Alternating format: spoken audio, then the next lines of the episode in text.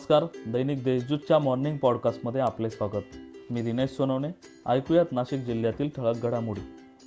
महाराष्ट्र गृहनिर्माण व क्षेत्र विकास प्राधिकरण अर्थात म्हाडा सरळ सेवा भरतीमध्ये तांत्रिक व अतांत्रिक संवर्गातील पाचशे पासष्ट पदे भरण्याकरिता ऑफलाईन पद्धतीने होणारी परीक्षा आता ऑनलाईन पद्धतीने होणार आहे.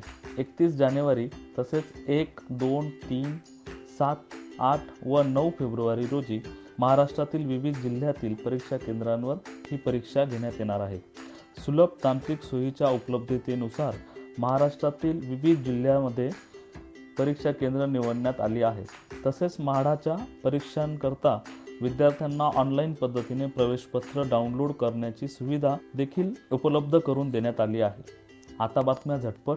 गेल्या अडीच महिन्यांपासून निफाड तालुक्यातील शिंगवे आणि सायकेडा परिसरातील गोदातिरी असलेल्या अनधिकृत वीटभट्ट्यांवर अखेर जिल्हा प्रशासनाकडून कारवाई करण्यात आली आहे.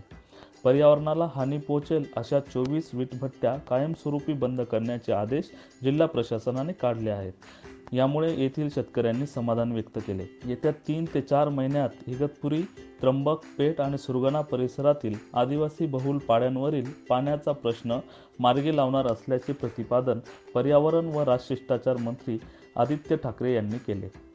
खर्शेत सावरपाडा परिसरातील आदिवासी बहुल भागात दौऱ्याप्रसंगी आदित्य ठाकरे बोलत होते. नाशिकमध्ये दुचाकी स्वारांना हेल्मेट सक्ती शिथिल करण्याची मागणी महाराष्ट्र कामगार सेनेचे जिल्हाध्यक्ष बबन लोहकरे यांनी जिल्हाधिकाऱ्यांना निवेदनाद्वारे केली आहे. जिल्हाधिकाऱ्यांकडे निवेदनाद्वारे केली आहे.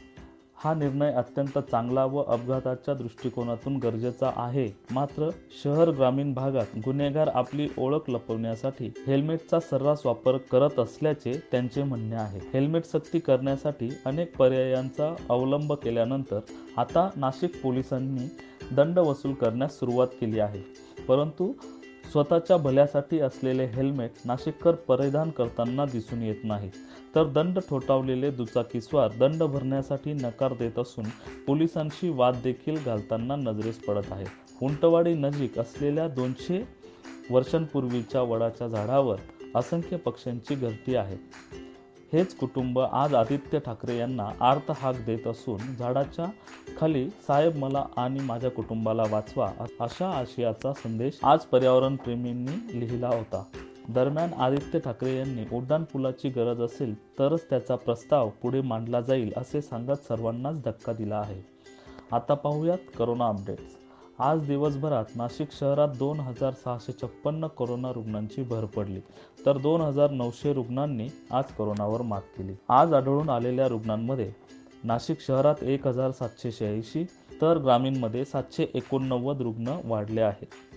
तसेच मालेगाव मनपा क्षेत्रात सहा तर जिल्हाबाह्य पंच्याहत्तर रुग्णांचा यात समावेश आहे. दुसरीकडे आज मृत्यू मात्र वाढले असून मालेगाव मनपा क्षेत्रात एका रुग्णाचा मृत्यू झाला आहे. नाशिक शहर आणि ग्रामीणमध्ये प्रत्येकी दोन रुग्ण दगावल्याने आज दिवसभरात पाच जण कोरोना संसर्गाने दगावले आहेत. यामुळे जिल्हा प्रशासनाकडून नागरिकांना काळजी घेण्याचे आवाहन करण्यात आले आहे. या होत्या आजच्या ठळक घडामोडी. आणखीही ताज्या बातम्यांसाठी देशदूतच्या देशदूत डॉट कॉम या संकेतस्थळाला भेट द्या. धन्यवाद.